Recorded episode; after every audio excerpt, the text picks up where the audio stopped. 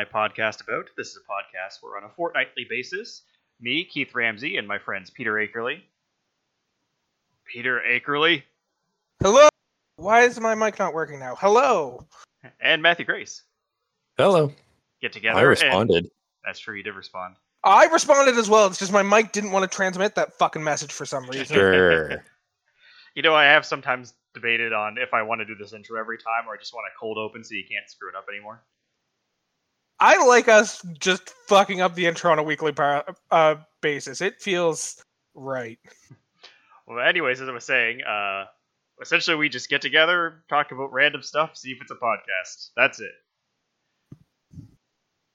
What random stuff do you guys have to talk about over the past couple of days? Well, Uh, Di- Digital Extremes had their uh, 2021 TennoCon and released the trailer and opening bit of the first part of the new War Quest. that was a bunch really of words good. that probably meant something to some people. Is this like Warframe related? Because he said war, so I assume it's Yes, Warframe. I, I did say Warframe. Okay, I missed the frame. Did I say of that. Warframe? I might not. No, have you said did not say Warframe. Okay, I did not say Warframe. Digital Extremes and Warframe are synonymous in my brain. Yes. I- well, I knew what you're talking about when you said digital extremes, but you did- Unfortunately, you did not I have- specifically say Warframe. I have so little experience with Warframe, I did not know what digital extremes meant. Good to know. So there's content in the game now? Uh, co- coming soon. Okay. But they in, also in the near future, there will be content for the game. Yes. And they also released or revealed a uh, working prototype of cross save and cross play functionality across all platforms. All platforms? Computer, all platforms, computer, PlayStation, Xbox, mobile. You'll be able to play your same account on all platforms and play with anyone on any one of those platforms. They've finally got it close to working, and they're going to be shipping it soon. TM. It, uh, so help me understand a couple things here because as stated previously my experience with warframe is very limited is your interactions with other players primarily in a cooperative sense or competitive sense Uh, cooperative. There is a small competitive aspect in a PvP game mode that very few people touch.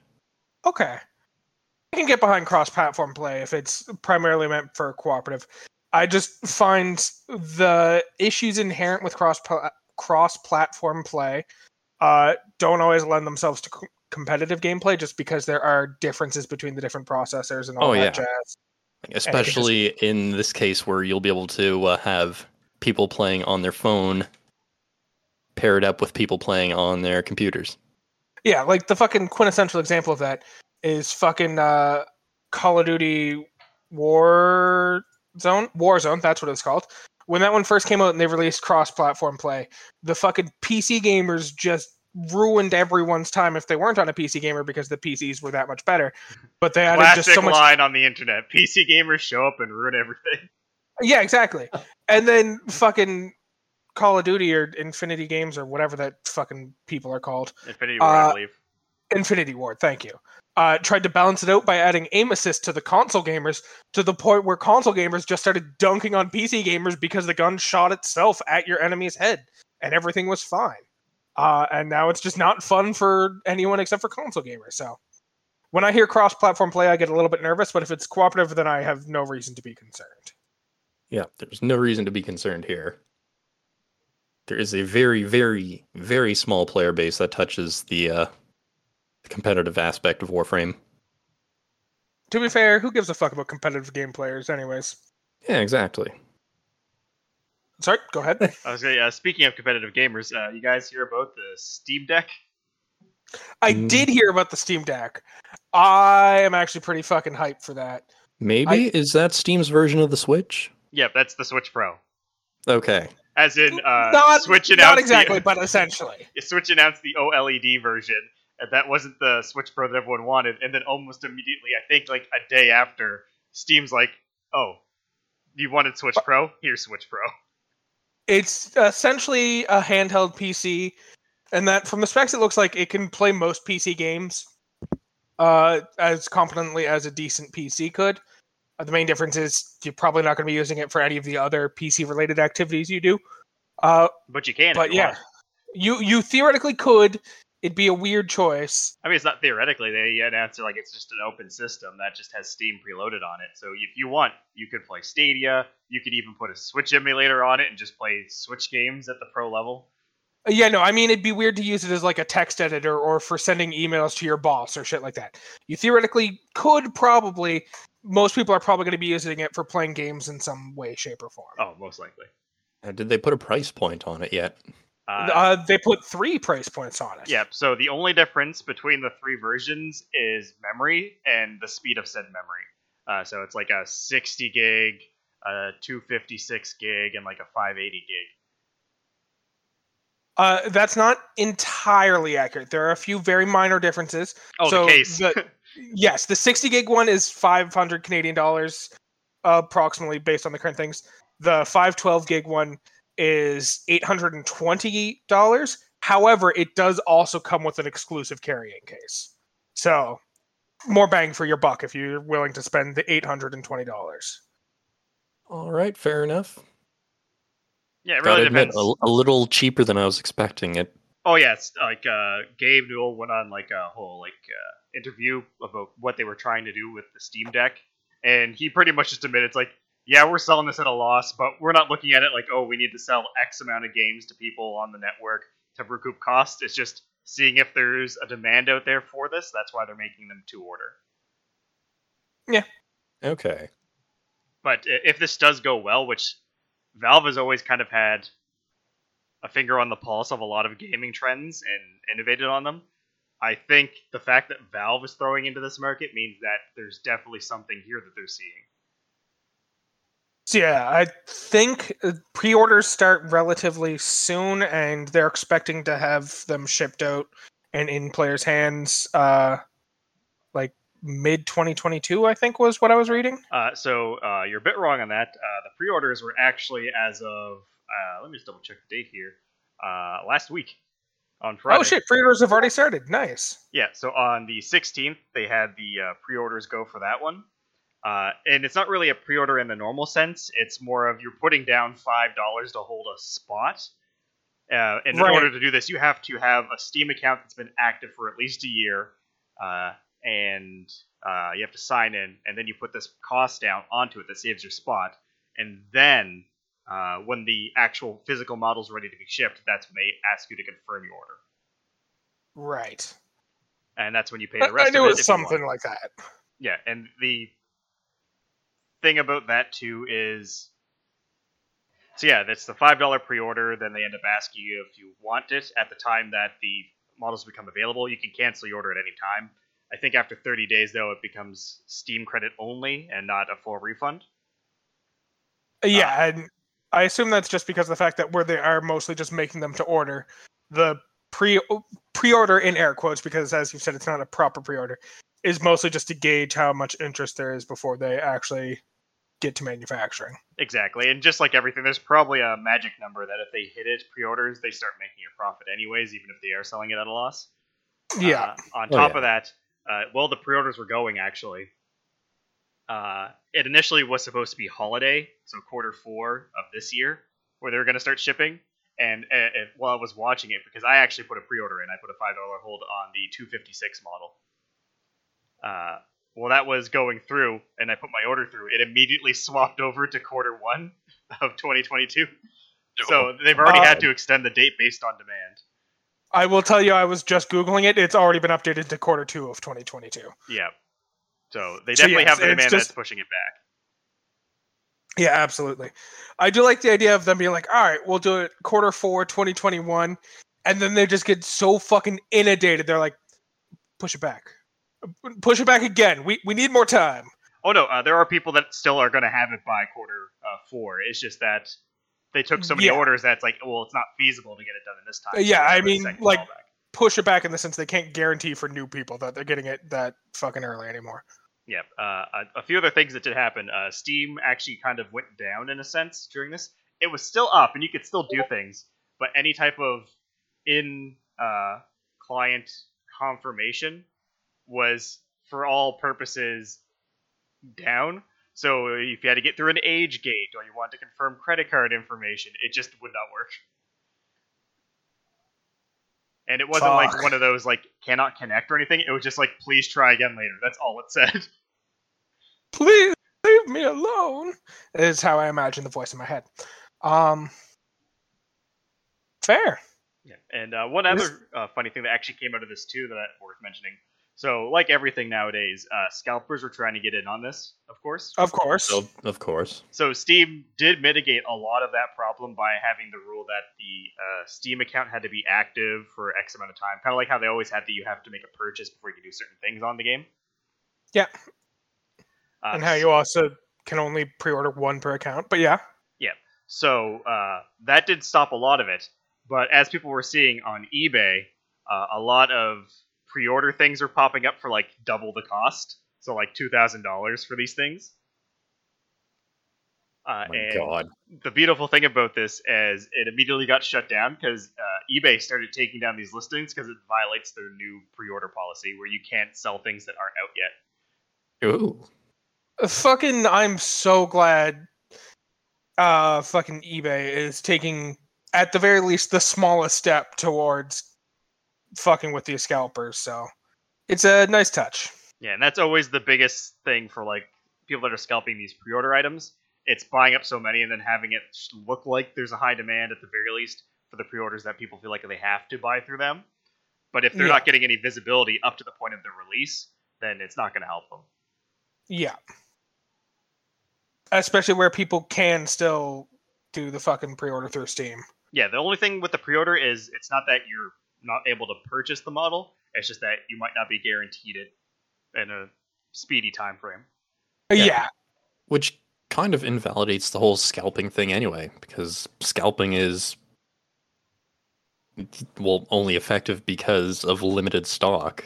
Oh yeah, if And the PlayStation product in question is being made to order. you uh, yeah, order it, you're that it- going to get it.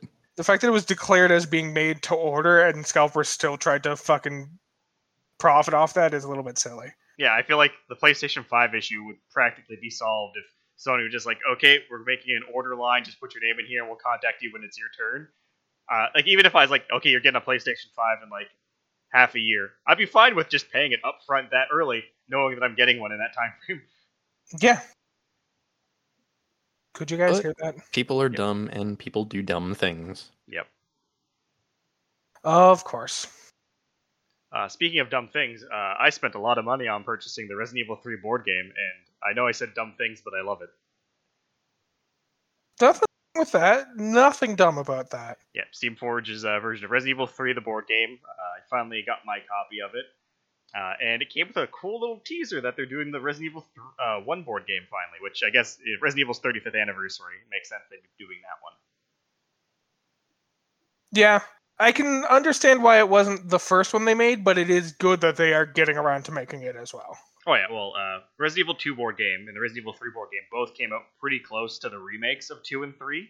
So it was Yeah. definitely. Capcom's been working a lot with Steamforged in a lot of games. They have Monster Hunter, Devil May Cry, uh, and they were even kind of hinting that they were going to do something for the 35th anniversary, but they wouldn't say anything during the campaign.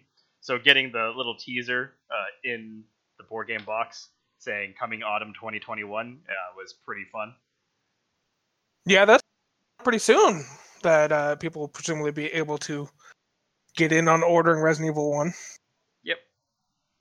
One other thing that uh, this isn't really kind of new information. Uh, it's something I kind of end up going back to, but I recently started watching Wayward Pines. What is this?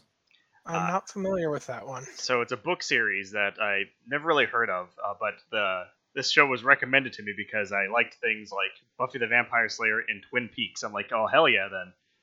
And essentially, it's this FBI agent, uh, Ethan, who wakes up in a forest and walks into a town, like all like beating the hell out of, and gets to a coffee shop, finds out he's in a place called uh, Wayward Pines, and passes out and wakes up in a hospital. But in the opening of the show, we hear that he was uh, in a very traumatic situation where a criminal went loose and killed a bunch of people, and apparently he suffers from hallucinations, but he says he doesn't anymore. And then in the hospital, they mention that he's got uh, bleeding in the brain that's going to make him hallucinate. It's going to get worse and worse. and then a bunch of weird stuff starts happening. in Wayward Pines, like he can't contact out of the city, and he finds the dead body of an agent he was looking for, and apparently he's computer chipped, and it's kind of playing with the expectation of what's real and what's not. Sure. Like people will sometimes look at him and say, "You are not allowed to leave," or "Don't try to leave." Yeah, I can see how this show would be right up your fucking alley. Yeah. Three episodes in, it's good so far. Although it's only two seasons, I think it didn't get renewed after that. So I might uh, have to Yeah. switch over to the book. Back in 2015, two seasons, 10 episodes each, stopped airing this time five years ago. Yeah, it kind of sounds like it just perhaps wasn't popular enough for Fox's standards. Yeah, so I'll see how that goes. I'll fill you guys back in on that one, depending. Okay. Fair enough. I also recently started consuming some content that I will fill you guys in on more once I uh, complete my journey. But uh, you guys are familiar with The Martian, right? The the Matt Damon movie, also the book.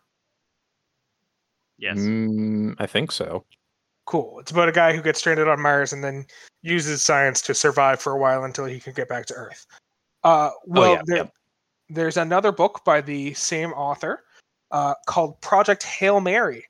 Uh, I'm only two chapters in, but I already find it delightful.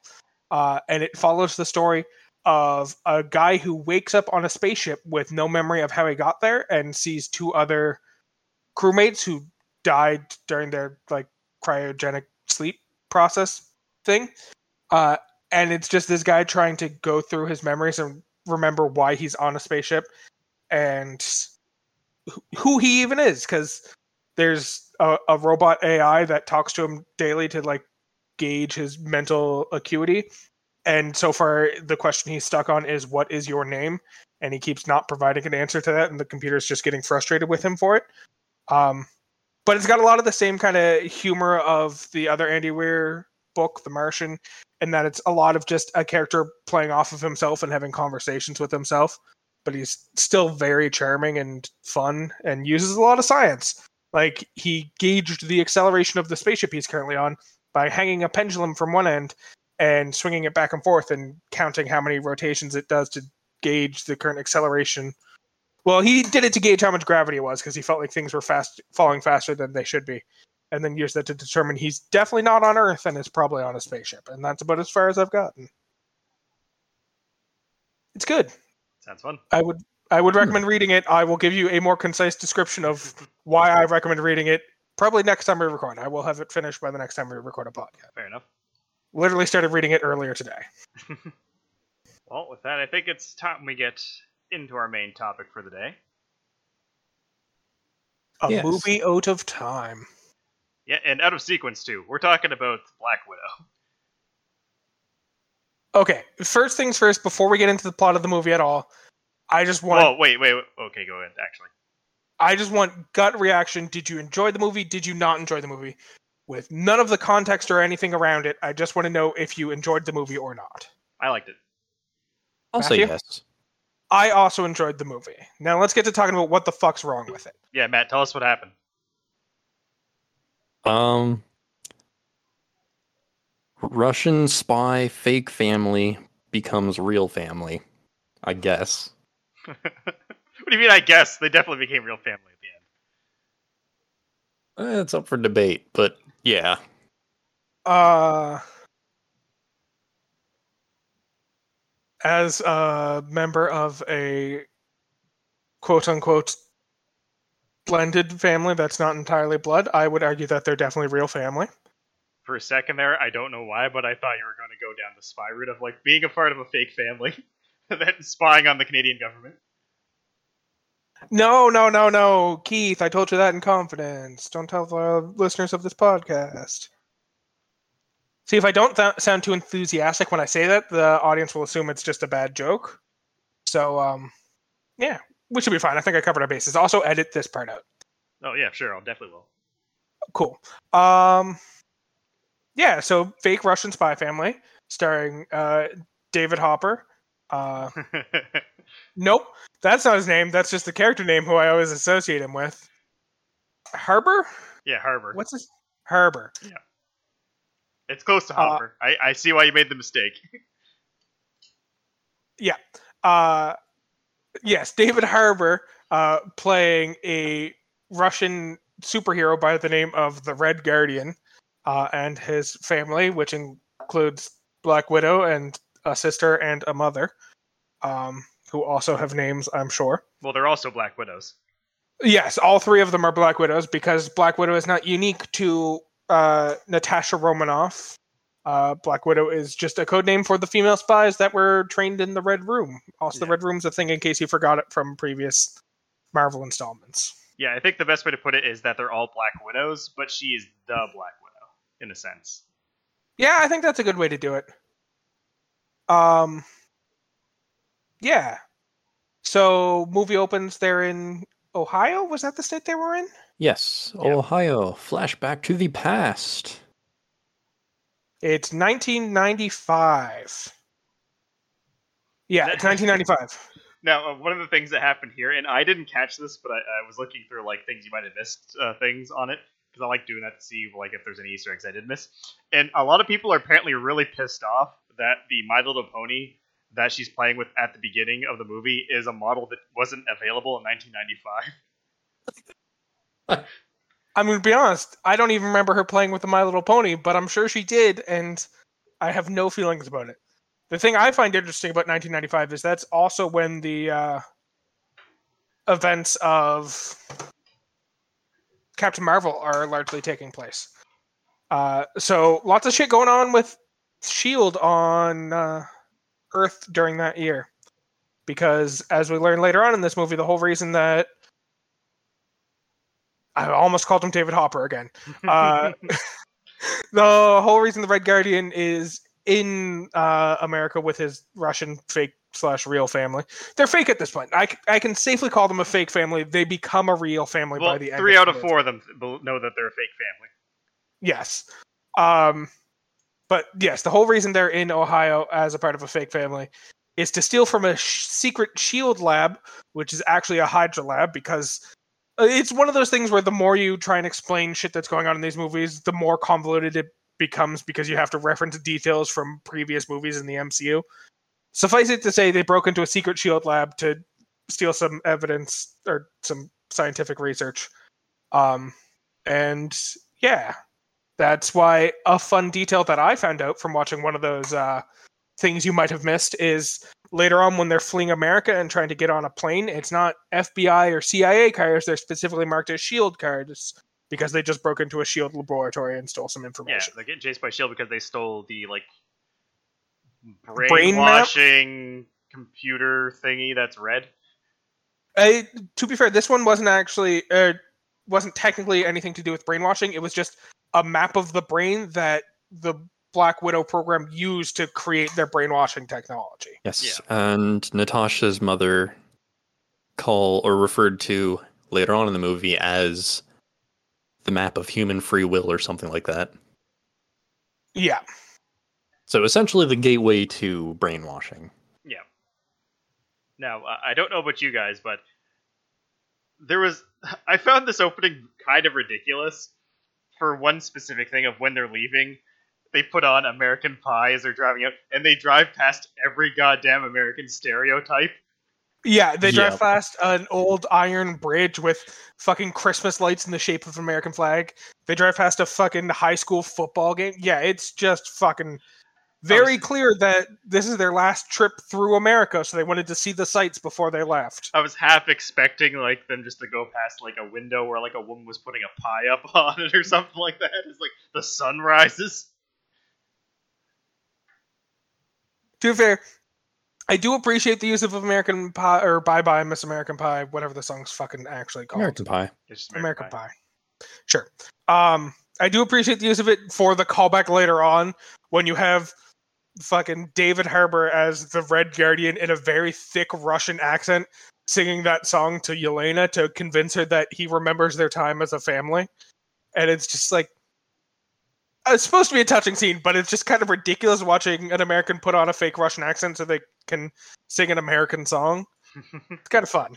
Yeah, and that's the thing. Like, I think this movie does a good job of kind of like balancing the spy thriller with some of the ri- more ridiculous things, which do happen to be mainly around the Red Guardian character. Yeah. Yeah. Like his whole fuck. uh, Sorry, go ahead. I was saying, I think he's definitely probably like my favorite part of this movie, and I really hope he comes back in the MCU in a greater capacity. Yeah, I especially loved his whole fucking diatribe that he goes on while he's locked in prison and he's recounting his tales of his fight with Captain America and how he's the one person who's ever beaten Captain America in a fight. And then one of the other prisoners walks up and he's like, When did this happen? And like, fucking Red Guardian's like, I don't know, it was like 86, 87. And the other prisoner's like, Huh, at that time, fucking Captain America was still fucking frozen on ice. You're making shit up and then fucking David Harbour just breaks the guy's arm.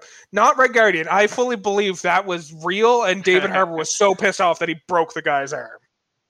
Um, Yeah, because uh, Cap at this time was in ice from the 50s until, well, no, it would have been uh, the 40s until uh, the like 2000s. twenty, yeah, uh, twenty ten ish. Yeah. I think was when he came out. Although there, there's already speculation that what he thought was possibly a dimension hopping uh, Captain America. I could believe that. I could Hmm, also yeah. believe That's Uh, true. because we know from uh, Captain Falcon and the Winter Soldier, uh, Captain Falcon, Close enough. Falcon and the Winter Soldier. God damn it! What's with my Mephisto brain and and names? Mephisto.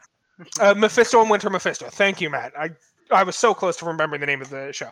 Yes, uh, we already know from Mephisto and the Winter Mephisto that uh, America did make other secret soldiers using the secret soldier serum. So it could be a ca- uh, time traveling Steve Rogers uh, putting the stones back. It also could have just as easily been one of the other people that they gave the super soldier serum to, but never fully acknowledged as Captain America at the time.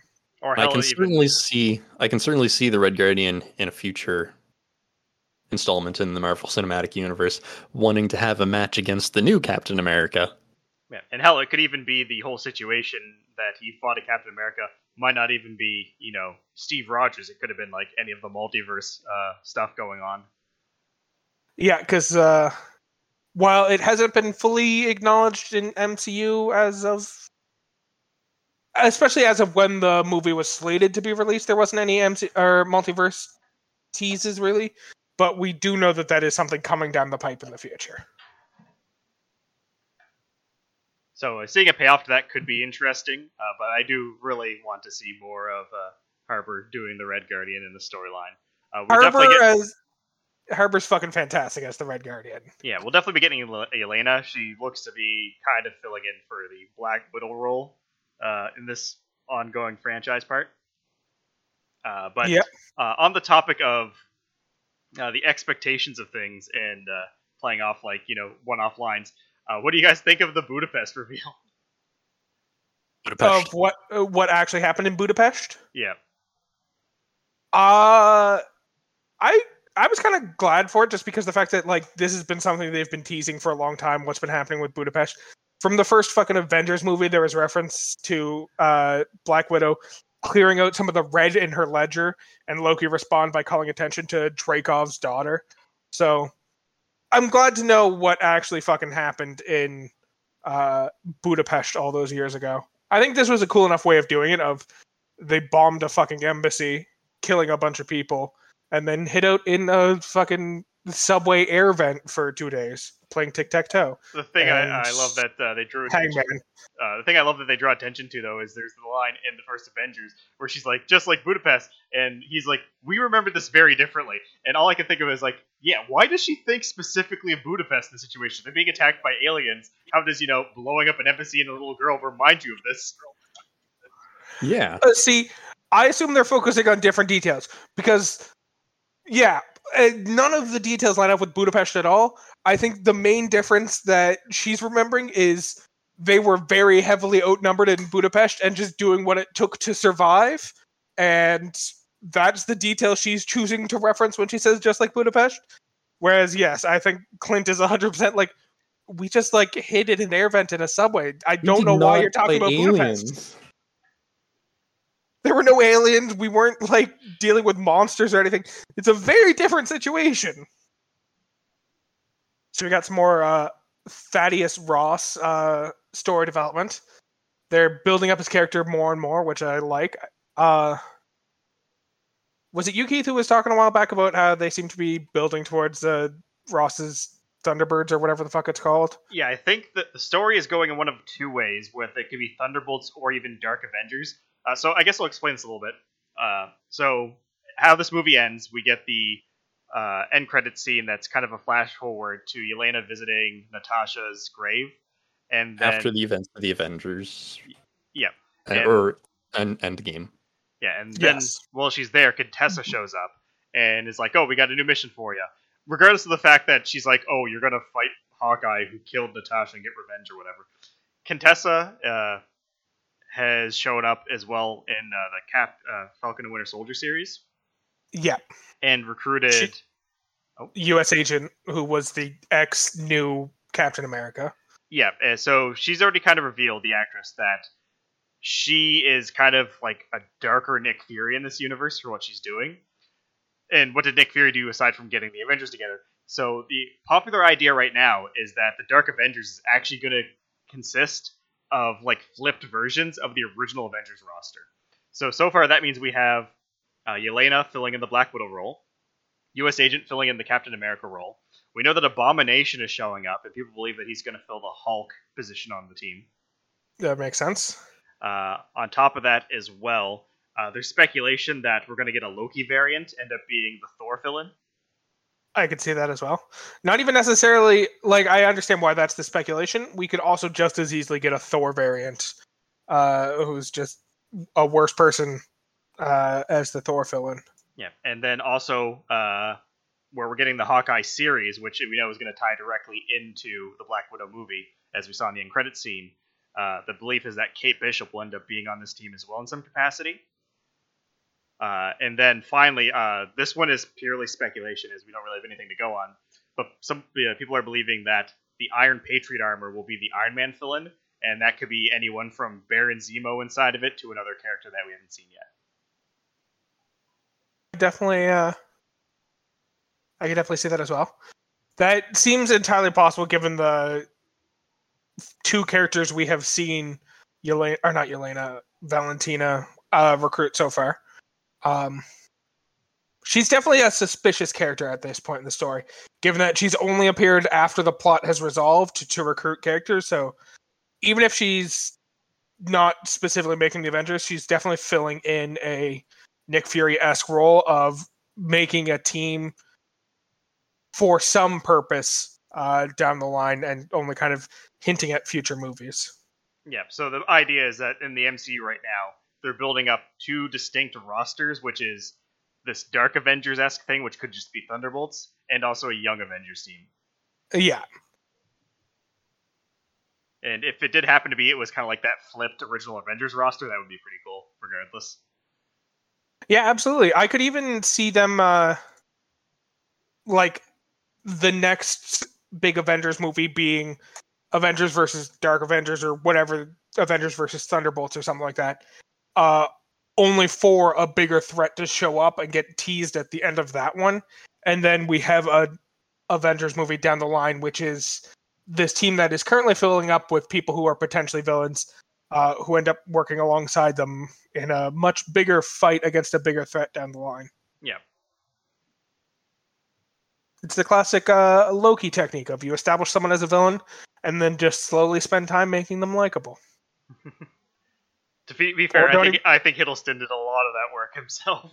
Oh, absolutely. I I should rephrase. It's not so much making them likable because that was all Hiddleston. It's more so just making them on the side of good, whether they're likable or not. Because they're gonna have a lot of fucking lag work to put in if they plan on making fucking U.S. agent likable. I mean, they definitely put a good work in there at the end of uh, Falcon and Winter Soldier. Like they laid the groundwork, but I, there's still work to be done before people like him, given how many fucking death threats they sent to him, which is just. We talked about this when we talked about that uh, uh, when we did the podcast on that topic. It's just fucking ridiculous. Anyways, back to this movie, I guess. Uh, so, in the trailers, there was kind of like a big thing that was into that, and that was uh, the Taskmaster uh, reveal. when did you guys find out who it was? Because I have a feeling that none of us uh, were surprised when the reveal happened. Um, you know, I had no idea who it was until the reveal, but when the reveal happened, I was like, "Oh, that actually makes sense." I wasn't surprised by the reveal, but I didn't know until that point.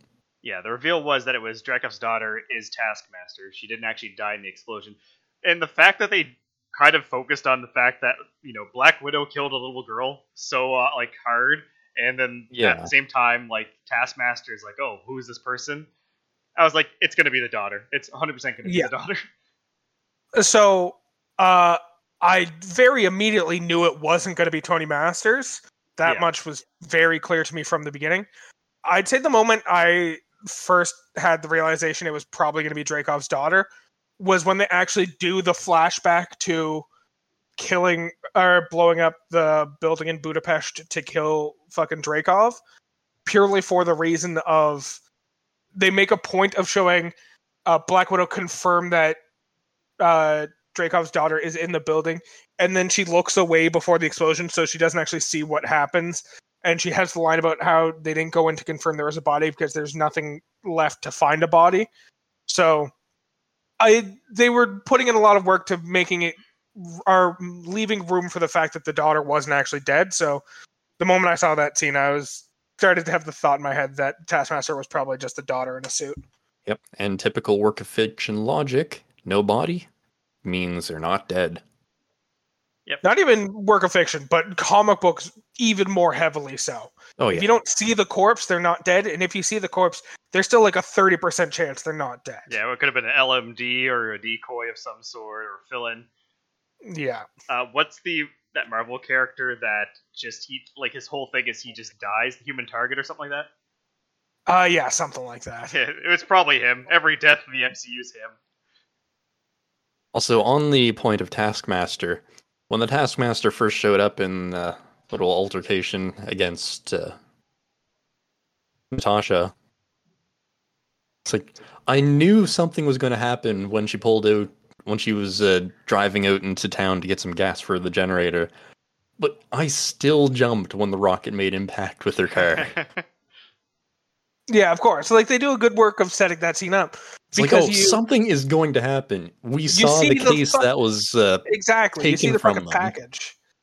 You know that she has the drug, or not the drugs, but the like the, mind the flare antidote. antidote. That's the word.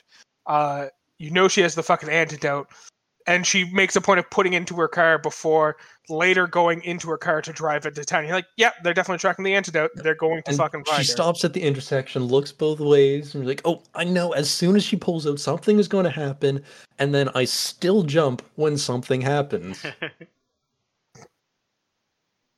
because it was an incredibly sudden explosion. So, what did you think of the Taskmasters fighting in general and how they kind of incorporated like fight choreography from? I'd say the main ones they got were Black America. Panther and Captain America. There is a splash of fucking Black Widow's choreography in there as well. Yep. Yeah, it was mainly Hawkeye, Black Panther, Captain America, and Black Widow stuff. Jeez, Oh, you're right. There was a little bit of uh, Hawkeye. I forgot Yeah, about that. Taskmaster's scenes in this were just incredible. Uh, yeah, I really enjoyed the fight scenes. And I I- loved every action sequence. As soon as the camera shifted from whatever was going on to Taskmaster, the music changed to this choir, including or to this other piece, like specifically for Taskmaster with choir. I'm like, that's the epic music for the the epic person in this video in this movie. Yeah, it's the Inception Wom, but as an audio cue for fucking Taskmaster instead Yeah. of just Inception things happen. I Uh, will say there was one thing I was a bit disappointed with uh, Taskmaster, and this is kind of just something I would have liked to see. But they played on Red Guardian saying that he could beat Captain America in a fight so hard that I was really hoping that we would have got Taskmaster using strictly Captain America stuff to fight yeah. Red Guardian, and Yeah. then have that like get resolved in that aspect. Yeah, but so unfortunate that their fight had to be cut short. Yeah, To be fair, we got the tiniest splash of payoff to that, not in the fight between Red Guardian and Taskmaster as Captain America, but in the one of the key lines that uh, Red Guardian uses is how he took advantage of Captain America's stupid shield to defeat him. Uh, and then when him and the mother, Melina, I think, are flying away from the Red Room, uh, you see one of the soldiers like land on the front of the plane and is starting to try and kill them.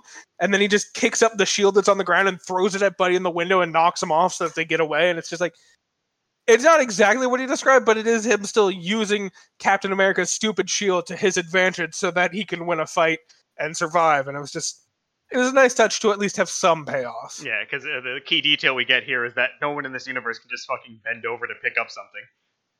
Yeah, no. It, if there is something on the ground next to you, especially if it's a shield of made of metal, I doubt that his shield was made of vibranium.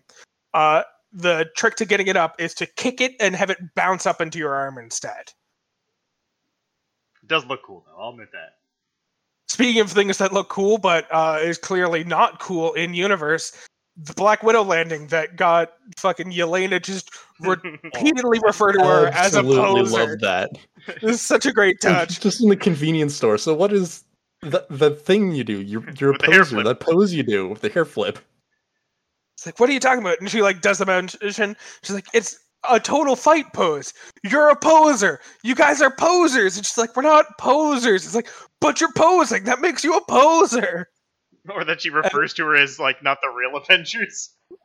Uh, uh, yeah, it's uh, he didn't want or he wanted you to think he was dead because if you found out, you might send one of the big Avengers to deal with it. And Black Widow's just like, what do you mean big Avengers? And she's just like, you know, like the Thunder guy. I doubt he would need to take fucking ibuprofen after a fucking fight. This fucking Yelena shitting on uh, Natasha throughout the movie was actually pretty fucking Yeah, great. and then the additional nice touch near the end in the climax where Yelena happens to do the Natasha landing and hair flip and just stands up immediately and shudders like that was gross. that was disgusting. Uh, Yeah, Actually, uh, fu- uh, on that topic too, something I, I do want to say this movie did really well is I feel like so far in the whole MCU, this is probably the first movie that does a good job of explaining why other characters aren't there. Because that's always been a question that comes up constantly in the movies, like, oh, why did you know Tony Stark come help Thor when he was fighting in London or stuff like that, right? It's always like, why did nothing happen? But this is the first movie that kind of I felt like, yeah, of course it would be Black Widow on her own in this situation. Yeah. She, first of all, the fucking Avengers recently got into a major fight, and she doesn't know if she can count on any of them at all. And which she is got why- rid of her tracking, the tracking device that was on her. Yeah, and then we also have the only the ones she sided with in the fight are all currently locked up in prison. So clearly they aren't going to come help her either. Except for Cap. Cap's the only one who is free, but also Cap probably also has to lay low on his own and can't keep track of what's going on with uh, Black Widow. Yeah, him and Bucky would have been like in recovery at this point. Yeah. Yeah. Oh, yeah, but that that was uh, one thing that I had in my mind the entire time, o- or for most of the movie towards the end, was the fact that compared to other Marvel movies, this one didn't really have all that much to it going on. It's like in the Avengers, there's all these different fights, all these different fight scenes that all build up to the final fight. Where this one was just we're a family, a dysfunctional family, but a family, and we're gonna take down these uh, brainwashed assassins, and that's it. Yeah. Oh yeah, like thinking back, Which- there was It was- was a different feel from the rest of the Marvel movies, but in a good way because it gave them a chance to flesh out the characters that they brought in and the story revolving around them. like thinking which back on they it, did it quite like well. It feels like there was like fucking five plot points to this movie. It was the like prologue when they're kids, her in Norway, them in Budapest, and then them as a family together, and then the fucking red room. Like it it did really well, and I enjoy each of the scenes. It's just I feel like if I tried to list all the details of one of the other movies in the MCU, I feel like I'd have to cover a lot more. Whereas this one felt like it really like took its time with the different scenes and like explored the scene for a lot longer so it didn't have to keep flying around the world and dealing with different problems yeah, I think that's what's going to be was people looking at the biggest flaw of this movie is that because it came out now and where it takes place, we're following a character that we all know dies and can't come back. And a lot of people are going to probably be asking, well, what's the point of this? And I feel like the, it doesn't actually add anything to the universe except for these new characters. And honestly, I'd say it probably feels like this movie's more of an origin story for Yelena instead of actually a Black Widow movie. Like this movie itself was the passing of the torch almost. Yeah, Uh, Yeah, it was I bringing in Yelena, potential of the Red Guardian, and the other liberated Black Widows, And I feel like- and Taskmaster. we can probably talk about the big flaw of this movie, which is that it was clearly written to come out after Civil War, and we all know about the fact that fucking Marvel Studios was not confident that a female-led uh, superhero movie was going to work, so they just straight up didn't make this after having a script that worked at the time they had written it for, until fucking Wonder Woman came out and did massively successfully to the point where Marvel then realized they could probably make the Black Widow movie, which is why this movie feels so disjointed with the time it takes place and the characters it involves. Because like the big reveal it has that feels like it has any impact on the other movies is like the explanation of where Black Widow got her vest, and it's just it turns out it's the vest Yelena bought for herself. And then it was the first thing she ever bought, so she gave it to Black Widow when they parted as a sign of showing, hey, we're closer as sisters now Yeah, like there wasn't any payoff that made it any different if it had have come out before Endgame or after Civil War for that matter. The one thing that would have changed is they would have had to have done a different post credit scene because of the fact that the post credit scenes relies on the fact that Black Widow died. I mean, to be fair, if they would have done that, like, say this movie didn't come out immediately after Civil War, but say it came out like just Before before, before Endgame. yeah, before Endgame, and then it had that fucking end credit scene where it's like you want the person that killed your sister, and then passes over the photo of Hawkeye. That would have been so fucking hype going into Endgame. Oh yeah. Like, wait, what the fuck? Yeah, that would have been pretty fucking hype, I will admit. I yeah, I do think the fucking post credit scene definitely could have still worked if this movie say came out between Infinity War and Endgame rather than after Endgame or before Infinity War. Yeah. I just the movie as a whole feels like it was written to take place. I mean, it does take place after Civil War, but it was written to be released after Civil War, and they just updated the post credit scene for when they actually got to release the movie. Yeah, and that's the thing. This movie was good, but it's very clear that it was more of, unfortunately, an afterthought, and Black Widow didn't get her time to shine in the, you know, the franchise before she died. Yeah, like the the fucking cool moments from this movie that we see in later movies. It's the fucking Han Solo movie problem of if you watch the Han Solo movie after having watched the original trilogy, all of the neat nods they make to the original trilogy, it's just like you don't really need to explain where he got his dice from. You don't really need to explain why he has the last name Solo. So any of the shit that happened to this movie, it just feels weird to see the origin of stuff that comes up later on. Like we know Black Widow dyes her hair blonde because there's a scene in this movie where she's looking at blonde hair dye in the middle of the movie, and then she later on has blonde hair in fucking Endgame.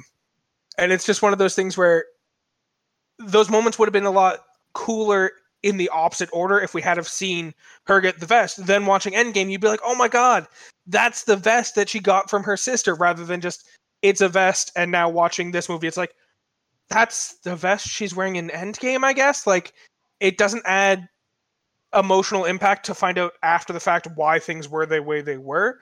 It would have been a lot more impactful to see this stuff before Endgame and then be able to go back and see like, oh my god, that's the fucking vest we saw her sister wearing, or hey, her hair's blonde, like the blonde hair dye she was looking at to disguise herself. Yeah, it's that- just That's Yeah. definitely the case because I didn't even like catch on to the fact that that was the vest she had in Endgame because I didn't remember what she had costumes design wise in Endgame because it was just a vest and they're adding Exactly. the importance after the fact. And then there's also the kind of reverse aspect where since we know what happens after this movie and the fact that uh, Natasha is a-okay after the events of this movie, then that completely rules out any possibility that she might be in any sort of danger for this movie. Like, what if she gets brainwashed when facing off against uh, Dreykov? Yeah, and I guess and it's then kind of the uh, her problem with sister has to take over. But you know that issue is already dealt with in the future. Yeah, that's So kind of don't have the to worry problem with about it. any prequel that we know the exact outcome for. Yeah, there's a couple ways they could have yes they would have been major changes to the mcu but there's a couple things they could have done with this movie that would have kind of completely erased that problem uh that i can think of so the first one i can think of Kill off Black Widow, and it was Yelena the whole time in Endgame wearing the mask. yeah essentially is we see very early in this movie that black widow and yelena have fucking identical fighting styles from their fight in budapest and it's just the fact that they fight so naturally and have fairly similar body types like they're not identical but they're relatively similar and we know the mass technology works it could have been a reveal that the black widow who died in endgame was actually yelena carrying on the mantle of black widow that's one thing investigating And then the vest would have Um, been the ultimate giveaway.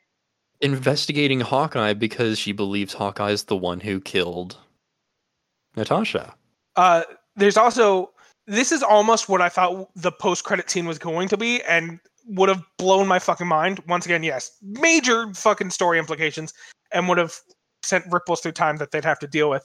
But they established very early on in the movie that they have this whistle response they use on each other, where Yelena does a whistle and fucking Natasha whistles back. I know it's exactly their way what of, you're like, gonna say. I, I thought the same thing. Yeah, because I'm sitting in the theater watching the post credit scene, and it's Yelena walking up to Black Widow's grave, like putting flowers, like being a little contemplative, and then she rests her head on the headstone and she does the whistle. And I a hundred percent assumed what was going to happen was we would hear the hear the whistle in response, and then the screen would cut to fucking black. Yeah, I was And just everyone thinking the exact same fucking thing. I was like, are they gonna fucking do this? and uh, everyone in the audience is left like, is Black Widow alive, or does someone else know about the whi- whistle? What the fuck's going on? They even could have done it the same way and just have it revealed that Valentina has more information than she's letting on, and she's the one who whistled in response to like prove that she's a friend of Natasha and convince Yelena to join the evil guys. But I don't know. They set a big deal of setting up the whistle that when it came up in the post credit scene, that's a hundred percent where I thought that shit was fucking going. Yeah. So that's all I'm trying to say is there are ways they could have made even minor changes to this movie that would have felt like they had more of an impact on the other movies even having come out after the fact. Uh, so I kind of want to go back to the Taskmaster uh, concept in this. So where it left off, we found out Dreykov's daughter was Taskmaster. She already naturally had the ability of watching and learning, but she was kind of like super soldierized with the mind control stuff chip in her back. Yeah. Yep. How, well, how do you guys feel about this not being like Taskmaster from the comics? Um, when I saw the reveal, I was immediately reminded of the fact that, well, I immediately thought that her identity doesn't really line up with what I remember you guys saying, but I'm not familiar with uh, the comic book Taskmaster, so it doesn't really matter all that much to me. Fair. Um I'm a big fan of the Taskmaster character from the comic books cuz he's such a fucking ridiculous character. So I'm a little bit disappointed that they're doing it differently because of the fact that it's not really a power that she has. It's a lot more so the training and computer program in her brain or whatever that allows her to do the things she does, which means we don't get some of the fun storylines we had with Taskmaster. I mean, Uh, to be fair, we it was confirmed that she already kind of had the mimic like a power, like she's really good at observing and noticing this stuff, but she definitely had a lot of technological enhancements to aid in that. Yeah, I just mean the fact that it's not handled the same way as Taskmaster. Like, yes, there are similarities, but it's not the exact same. It's highly unlikely we'll get the same uh storylines that we got with the fucking Taskmaster, which I'm a little bit disappointed in because I was a fan of the character. But I do think they handled it well enough that I don't actually have any issues with Antonia. Was that her name? Uh, being the Taskmaster. Yeah, I think my concern with it, like, I don't mind the changing of like what the character is, but this pretty much cements. I don't think she's gonna come back as a villain in any aspect because it played off as she was forced to do everything and she hated it. And Taskmaster has always kind of been really great when he's like forcing the heroes into like really like desperate situations because he can mimic them. Oh yeah, So- that's what I mean by like my favorite plot lines with Taskmaster. Because to go into a little bit more detail about Taskmaster, because Matt, as you said, you're not as familiar with him from the comic books. His whole thing is he has the uh, kinetic recall, which is essentially photographic memory, except he can do it for the actions other people perform with his body, and then he can perfectly reproduce it himself. Regardless of the actual logic behind that, the idea behind it for Tony Masters is that storing that kinetic information in his brain takes up so much fucking space that he regularly forgets who he is or his relationships with other people just so that he can store as much memory about fucking kinetic movements as possible. So there are storylines about him being a training agent for Shield who just helps other people train and then he just straight up forgets his identity, gets picked up by like Hydra or some shit and then just like, "Hey, by the way, you're our undercover agent who was working for Shield the whole time." And he's like, "Oh, okay and he just like goes along with them because he has no memories and people just take advantage of him so he gets used as a villain and yeah sometimes he just straight up chooses to be a villain but it's just the way they presented Yelena or not fucking Yelena uh Antonia we're highly unlikely we're ever going to see any of those plot lines because she still seems to have memories of who Black Widow is which means she doesn't remember shit from when she was a child so she clearly still has a normal memory like other people Yeah, and I'm fine with it being, oh, this is Dreykov's daughter, is Taskmaster, and all that stuff. It's just I don't see them going down the villain route with this character. yeah But that does No. mean we have the potential of them being, you know, possibly they'll end up working on this Thunderbolts team of some sort or something like that. Yeah, because uh I mean, it's clear that she doesn't hate Natasha. And uh well there's always the possibility that she's recruited by uh Val. Yeah. Because Natasha is dead and as according to by Val was killed by Hawkeye. When actuality was a kind of a contest between the two to see who could kill kill themselves faster. Just Natasha Yeah. won. Clint Barton was explicitly going out of his way to try and keep Natasha from dying. But then again, uh, Valentina clearly is lacking in the scruples department and is willing to lie to get what she wants. Yep. Well, to be fair, we don't know that for sure. She could be just as misinformed as the person who got the data, right? Uh, yeah, because it's also entirely likely that anyone who asks Clint about it is not going to say he might not tell it of the story of she killed herself trying to stop me from killing myself. Because Clint clearly is going through some shit during the time of Endgame, so it's entirely possible he came back and when someone asked him what happened, he, without going into explicit detail, said he's responsible for her death Yeah, because he probably does feel responsible for yeah, he'd death. certainly blame himself for it. Yeah, that man So it's clearly entirely- wasn't mentally stable. We saw that haircut. Yeah, so it's entirely possible that uh, Valentina uh, just got the news that he said he was responsible and just took it at face value. That or uh we've in or or we're just interpreting what we saw a little bit off. Maybe she's not referring to Hawkeye as her killer. Maybe she's referring to Hawkeye as the one lead they have towards how she died. But more than likely she's referring to him as the killer. Yeah. Or, as we've already suggested, they're starting to go down the uh, multiverse route. So maybe that post credit scene actually takes place in a parallel dimension where Hawkeye just straight up killed Natasha in the fucking Budapest. And that's just how that went down. Who knows? Yeah, it's hard Yeah. to say at this point, and we won't find out until because it's uh, Marvel What If next, and then we're getting Hawkeye. Yeah. So that should be close to the end of the year. We'll get the Hawkeye series and find out what happened because I believe that's in autumn. Which, to be fair, I think we already discussed when we were talking about uh, upcoming Marvel ideas that the Hawkeye artwork for the show seems to indicate that it's a lot more likely it's going to be following his daughter rather than Clint Barton himself. Well, not his daughter. So- we're getting uh, Kate Bishop. Uh, Kate. Bishop, that's what I meant. not his daughter. But yes, uh, it seems a lot more likely that we'll be following Kate Bishop. Uh, in which case, it could very much be that Clint unfortunately dies to. I'm not saying this is what's going to happen, but it's possible that he dies to Yelena, accepting responsibility for Natasha's death and feeling that that's the right thing to do. And as a result, we're following Kate Bishop becoming Haw- Hawkeye in that series. Hard to say. I mean, I feel like it is going to fall into the passing of the torch type route, as uh, Hawkeye is now, I think, the only mainline Avenger who never got a solo movie.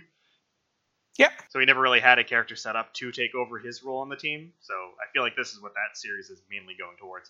I I could see them killing off Hawkeye, but I don't know if the whole story is going to revolve around his death. Yeah, I, and I don't necessarily mean he dies at the beginning and then it's about Kate Bishop taking over the role, but it could very well be a plot point during the series that he dies and Kate Bishop now has to fill in shoes that she had been training to take over. Yeah. Like Kate Bishop has to clear her father's name, Oh, Hawkeye's not her father. something like that, or well, uh, well that, or Her yeah, mentor's name. her mentor. Clear her mentor's name for supposedly killing Natasha or something or other. I don't know. Yeah, I am definitely more interested in the hit Hawkeye series now after this movie than I was before. I'll admit that much. To be fair, Marvel's getting real fucking good at pressing that button in my brain though, where with like we had almost two year stint of just no Marvel content. I guess it was really like a year, and then we started getting the uh Disney Plus series. Uh but two years without a mainline movie, and yet with each thing that's come out after that break, I just get more and more excited for the next thing. Like WandaVision came out, I enjoyed it. I got excited for Mephisto and Winter Mephisto. That came out, I got excited for Loki. I watched Loki, I got excited not necessarily for Black Widow. I also got excited for Black Widow after Mephisto and Winter Mephisto. Loki came out, I got excited for Loki season 2 as well as uh Doctor Strange in the Multiverse of Madness. Like they're doing a real good job of not even directly setting up, but just building hype for future series that's coming from them. Yeah. So, is there any standout scenes or anything in particular you guys really liked about this or disliked? All of the Taskmaster scenes, phenomenal. It's like grappled to a support on the bridge as she's swinging back through the air on the grapple. Cuts the grapple and swings back at Natasha. And then later on in the movie with the arrow, deflecting the arrow off the road into the bottom of the Jeep. So smooth. I Right. wouldn't say I'm disappointed by these scenes, but uh, given Black Widow's nature, there was a lot of scenes that seemed very action heavy when I was hoping for a little bit more espionage heavy scenes, given that she's supposed to be the world's greatest spy in the MCU. So the fact that there were- scenes of her falling from a five story building and hitting every vent on the way down and then getting up and walking away as if she's perfectly fine. Like she's explicitly not Tony Stark. Well, Tony Stark also would not be fine. She's not fucking the Hulk or Captain America or something like that. So there was a lot of scenes of her just getting the shit kicked out of her relentlessly and then walking away from it perfectly fine. When I probably would have preferred a little bit more espionage from this movie. Not that I'm upset with what I got. I'm just saying that is one change I would have liked to have seen. Yeah, actually, I think probably one of my favorite scenes in this was the more spy heavy one, which was the whole reveal of uh, her and uh, was it um, Lena? Melina, Uh, yeah, swap- when they swap faces. Yeah, and then her whole like stare down with Dreykov. Yeah, the intrigue scene of her talking to Dreykov was really great. I enjoyed the fucking callback we get after she finds out what she needs to know from uh, Dreykov when she says thank you for your cooperation, which is a callback to the fucking first Avengers movie when she gets the information she needs from Loki and then says thank you for your cooperation. Um, of course, in this one, she then proceeds to bash her face on a fucking desk. Yeah, the thing I to love break about this, nerve. yeah, because the, the reveal is that he has like a pheromone inhibitor that if they smell pheromones, they can't take an aggressive action against him. So the whole plan is like, well, we need to sever that nerve. So she uh, purposely goads him on to beating the shit out of her face so that it will break the nerve. And then after she gets the information, she's like, "I'm so sorry. You're just so weak." it's like normally in this scene, like, oh, he would totally broken the nerve being his own downfall. But they play it for a joke where he's so weak that she has to then finish it herself by smacking her into the table. Yep. To be fair, that is also 100% where I thought it was going when she was goading him into fighting her. Because, like, Oh yeah. the reveal that she can take aggressive actions against him and that he has a pheromone blocker, which is words I never thought I'd have to say, um, that keeps her from taking aggressive actions. Once she starts goading him into kicking the shit out of her, I was just like, oh, this is one of those things where, like, he's going to punch her in the face and, like, I don't know, break her nose or something so she can't smell anymore. And then she'll be able to attack him. And then they later have the fucking cutscene of, like, you need to sever the nerve to be able to attack him. I was just like, I don't think he punched her hard enough to sever any nerves. And then she hits the line of, unfortunately, you're too weak. So it just bashes her fucking forehead on the desk. So I'm gonna have to finish the job myself. What are you talking about? Yeah, I really enjoyed that scene. Back in their back in uh Melina's cabin, as soon as uh her and Natasha were having that conversation and Melina said that she had contacted the Red Room and they're coming they're on their way now. I'm like, oh, that's their plan on how to get in there. Yeah, I, I Because had it's so no doubt. secretive, turn yourselves in. Well, like, especially where we never got the scene after it's like this is what's happening, and then the next time you see her, it's just passed out Natasha. It's like, well, clearly there's a plan here, right? Like she's not Yeah. turning on them; she's gonna work with them. Uh, Yeah. I, I was a little not expecting them swapping places, but when uh, Red Guardian started like pouring out his heart about like how I sorry was like, he there's was, I no was like, way that's Natasha. yeah, Natasha's the one in the room. Yep. He fucking tries to do it three times. He just has to Uh, be yeah. like, fuck it, I'd screw it up anyways. He tries I- speaking through the earpiece that he doesn't have.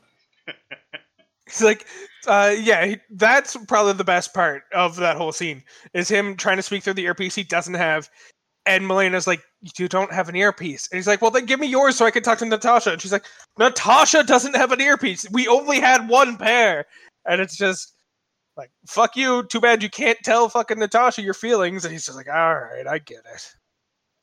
And it's like, well, why is it only you two? It's like, yeah, it was Natasha's choice. Cuts back. She's like, oh, we only have these two. What should we do?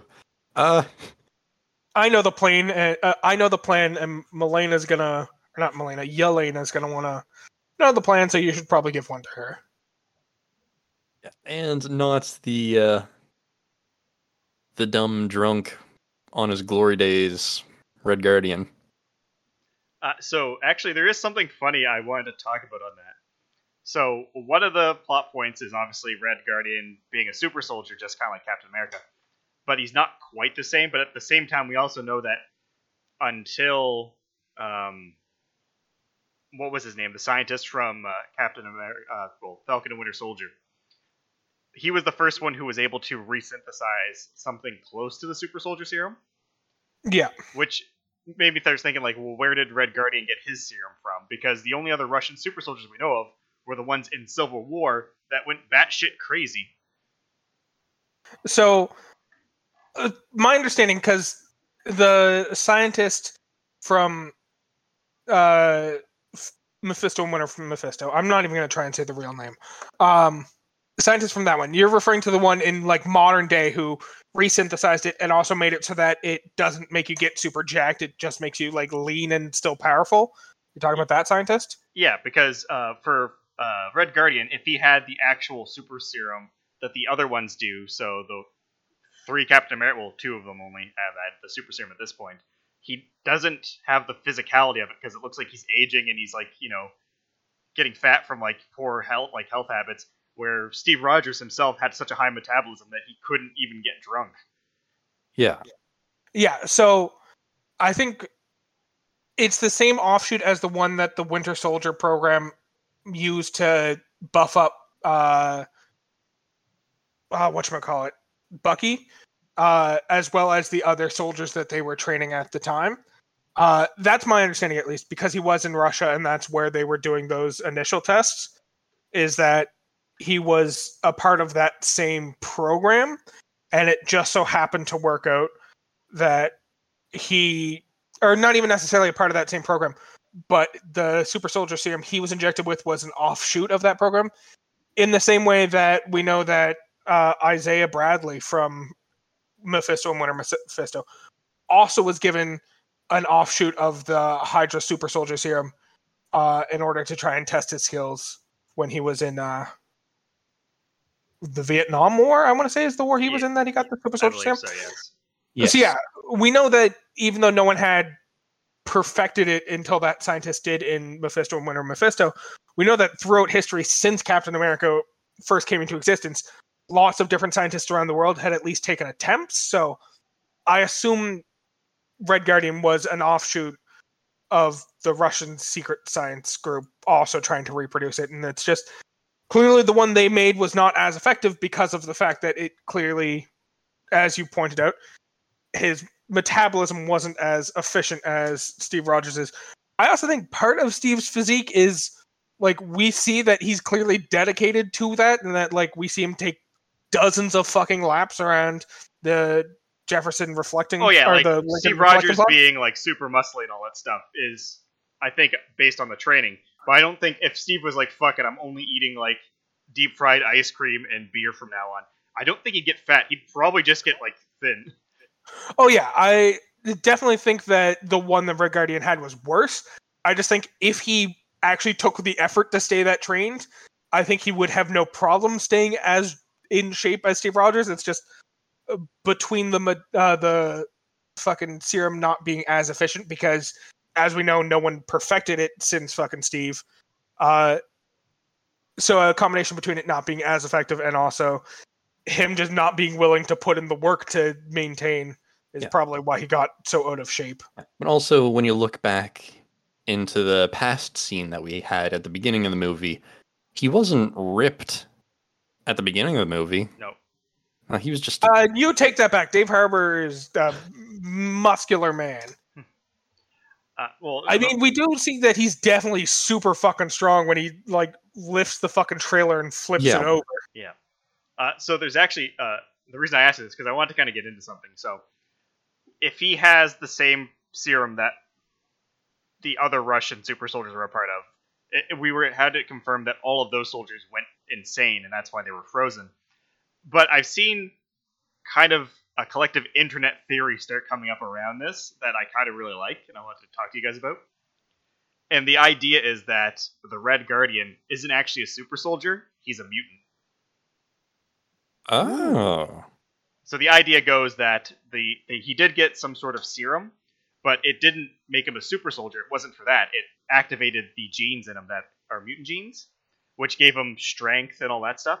So that explains why he's super strong without having like the super soldier other traits that they tend to have. Because he's strong and he's really skilled because he has that combat training, but he just doesn't quite match up with what we know for super soldiers. And this is also a theory that people have used to explain why he ended up in the prison for life as well. It wasn't that the guy didn't like him; they were able to identify he was a mutant, and this could be them setting up the distrust or hate of mutants as well. I I can definitely see that. I think it's also entirely possible that he was a super soldier, and the reason he didn't go insane is because, well, he, I think based on the timeline, he must have been a later iteration than the ones from the Winter Soldier program, and there was clearly a lot of psychological training going on there because they were all American soldiers who were forced into becoming secret uh, super soldiers who had their minds fucked with repeatedly. Whereas the Red Guardian, uh, Alexei, whatever his fucking name is, was clearly always a Russian, so they might ha- not have had as much of the mental reconditioning going on with him, which might have kept him from going insane because they kind of broke the brain of all the other super soldiers and then built them back up and clearly fucked up somewhere along the way. Whereas they might not have had to have broken his brain when making him a super soldier, which is why he might not have. Like he's clearly a little bit silly, but he clearly didn't go insane like the others, and that's potentially why. Oh yeah, and, you and guys, the you guys are just overcomplicating the whole thing. It's it's the Hulk logic. He's just always been insane. I mean, uh, what we do find out from the Captain America version of the Super Soldier is that it makes the good great and the bad worse. And I think we could identify that he was like, you know, always kind of like self like embellishing, and then when he took the serum, it just made him brag a lot more. Yeah, but also clearly there was a little bit of a good person in him because uh, he also clearly cares about his daughters. Once it's pointed out to him that he's acting as though he does not care about his daughters. Yeah. So I think I'm calling it now. Fucking Red Guardian might be the most well written character in all of the MCU because everyone else is just good or bad, and it's starting to seem an awful lot like fucking the Red Guardian has shades of gray throughout his character. So, best written Marvel character of all time? I don't know. That's for someone else to decide. So, is there anything else you guys want to talk about for this one? I think I got all the thoughts out of my head. Uh, yeah, I think so. I think I'm finished. Yeah, overall, it was a good movie. I think, unfortunately, if it doesn't do that well, it's going to come down to that fact of it was just released in a weird period for the series when we honestly should have had this like years ago. Yeah, I think, as we said, ideally it comes out after Civil War, uh, before Infinity War. Worst case scenario, I think it still could have worked if it came out between Infinity War and Endgame, and it just would have created more intrigue. As it stands, the release timeline was not ideal for the movie. Um, but yeah, I think I think it's definitely an enjoyable movie, and I think people should see it. I think if it doesn't do well, I think that's entirely the reason it's not going to do well. But I'm also worried that if it doesn't do well, Marvel's going to assume the reason it didn't do well is because it involved a female-led superhero movie or some shit like that. I mean, I hope not because I actually am excited for the next Captain Marvel, or as it's being called, the Marvels, and we're getting the Miss uh, Marvel, uh, Kamala Khan, uh, Netflix, not Netflix, uh, Disney Plus series, which I'm actually very excited for. Oh yeah, I really hope they don't take it that way because there are a lot of female superheroes who have interesting fucking stories that I want to see more of. It's just I am worried that that is the way they will take it. True. All right, I guess we have nothing else to share about this movie. So, uh, what do you think the uh, good question for this one will be?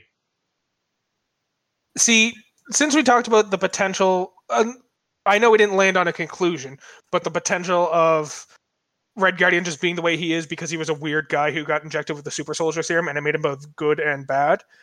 I kind of want to know what people think would be a very interesting character to see get injected with the super soldier serum, just to see what the good is great and bad is worse version of random fucking characters throughout the MCU would become. So, Not because Marvel of their superpowers, but just like how it would affect their mentality. Yeah, like Nick Fury. What if he got the serum? He just becomes hyper fucking paranoid. He doesn't even tell people his name anymore. and he wears two eye patches, But yeah, he wears two eye patches. or fucking Loki gets injected with it. I think Loki getting injected with it is the cause of the entire Loki series, if I'm being honest with you. He starts multiplying. Yeah, he starts splitting off and creating variants of himself. Matt, you gotta watch that fucking show so I can talk about it in front of you. Yep. Yeah. So I guess the question for this one is, which Marvel character should be injected with the super serum, and what gets enhanced? Yeah, I don't care about how they become super powerful. I care about how their personality becomes fucking weird as a result of it. yeah, I think that's a good one. Uh, so, uh, our last question from the last episode was uh, How will Fast 10 one up Fast 9? Uh, so we do Did have we get any answers for us? so we do have one. Uh, this one is from Instagram, uh, Tachi underscore Camargo, and uh, their answer was they will find a way to the center of the earth. Ooh. See, I like that because to expand on Tachi's brilliant idea here, they find a way to the center of the earth and find that there's just uh, gas pedals and gear changes at the center of the earth, and they start driving the earth. Because as we referenced when we were talking about this, the earth is just a giant car, anyway, So Yeah, it's just a giant wheel. It's always rolling. they just find the like driver's seat for Earth. N- now, uh, I, I got an idea, uh, and you guys have heard the rumors about uh, Fast and the Furious like crossing over with Jurassic Park, right? Yes. No. So there's rumors about that, and every time we get a Journey to the Center of the Earth story, there's dinosaurs in the center of the Earth. So this might be the setup for it. Oh my god. So just so we're all on the same page, they go to the center of the earth. They don't find dinosaurs, they find dinosaur eggs. And they're actually the reason for Jurassic Park existing is Dom returning and just like handing a fucking uh, dinosaur egg over to Insys or whatever the fucking company InGen. from InGen. InGen, that's what it is. Handing a fucking dinosaur egg over to InGen because fucking Hammond Brothers or no, that's not his fucking we name. find out that the whole Fast and the Furious series is actually just the prequel to Jurassic Park. Yeah. Oh, that'd be fucking beautiful. They had to reunite the dinosaur families. you never turn your back on family. Then we see the sequel to Jurassic World, or the most recent one, uh, and it's like Dom showing up to help the Indominus Rex because since he found the egg for the dinosaurs, all the dinosaurs are now his family. I'd watch it. I'll, I'll be honest. I'll- I'd fucking watch it. Yeah, it's perfect as a Fast and the Furious movie because I would shut my brain the fuck off and enjoy every moment of it. Oh yeah. So, uh, do you guys have any recommendations for something that's you're interested in, or people listening should take a look at? Yeah. My recommendation is for a nice Jackie Chan movie titled The Spy Next Door. where Jackie Chan plays a reti- retired CIA or retired CIA operative, once spy, and uh, moves into a house next to his girlfriend and ends up having to take care of her kids, trying to hide the fact that he's a spy. Or was a spy. Very nice. And the fact that it's a Jackie Chan movie, you know that doesn't go all that well. I remember watching that movie. I have no memories of the movie itself. I remember enjoying it. I don't remember many of the details though. So I have Fair to enough. rewatch it. Uh, well, my recommendation uh, is for The Bourne Supremacy, which is one of my favorite w- entries in the Bourne series. But also, the reason why wa- we have shaky cam in every action scene from now on. Oh no, Shaky Cam started much earlier in the Bourne series, but yes, uh, definitely partially responsible. Uh, this one is largely considered to be the worst one of the Bourne series because it's the only Bourne movie that features absolutely zero Matt Damon. Um, it's the one that stars uh, Jeremy Renner, so you get a little bit of the spy movie and a little bit of the character you know from a Marvel movie all in one movie. It's a great fucking time. Uh, it also because it has the super spy, but it's not Jason Bourne. There's still combat, but if I remember correctly, they tone it down slightly compared to the Bourne movie, so it's a little bit more spy y, but still definitely a lot of punching and kicking and shaky cam. I don't know. I enjoyed it and I found it a very enjoyable movie. Uh, so I'll admit, uh, I was thinking of recommend Moonraker 007 because it surprisingly shares a lot of plot parallels with this movie specifically. Uh, but the one I actually decided on was the original Ghost in the Shell movie. Ooh. The the Scarlett Johansson movie? No, the original one, Oh. the non-live action one. Like the original Ghost in the Shell movie is like really good, and it does fit a lot of the themes you would expect. Uh, kind of what if you go from this movie to that one, you're going to notice quite a bit of overlap on ideas. nice. In fact, I think the only reason Scarlett Johansson got cast as Motoko Kusanagi in the live action version was because she uh, Kusanagi is such a character that like trying to draw a line between them and uh, the Black Widow is actually surprisingly close. Makes sense. So did anyone correctly guess our Instagram hint? Uh, no one as of yet, but if they do guess it before the episode does go up, we will of course uh, call them out in the update on Instagram, as well as we'll mention them at the beginning of the next episode. Absolutely. Okay, uh, so with that, uh, that ends the episode for today. So if you would like to suggest what the podcast could be about or have a suggestion, you can always email us at whatismypodcastabout my podcast about at gmail.com. That is spelled words uh, the way words normally are. Of course, you can get this uh, a podcast at every major podcasting area as well as on YouTube. Follow us on Instagram. Make sure to leave a like, rate a review, give us stars, give a thumbs up. Uh, word of mouth is really the best way for uh, you know smaller podcasts to get around, though we have had some sturdy growth due to the amount of people that actually do tune back in. So thank you for that. And then finally, uh, make sure to tune in in a fortnight when we discuss our next topic. So uh, we're gonna get a little bit more low key with this one. Talked a lot about family recently, so in this next one, we're going to be talking about fucking this piece of paper says family, but a family of the same person. That's How's what? that a family? That's some fucking bullshit variance shit.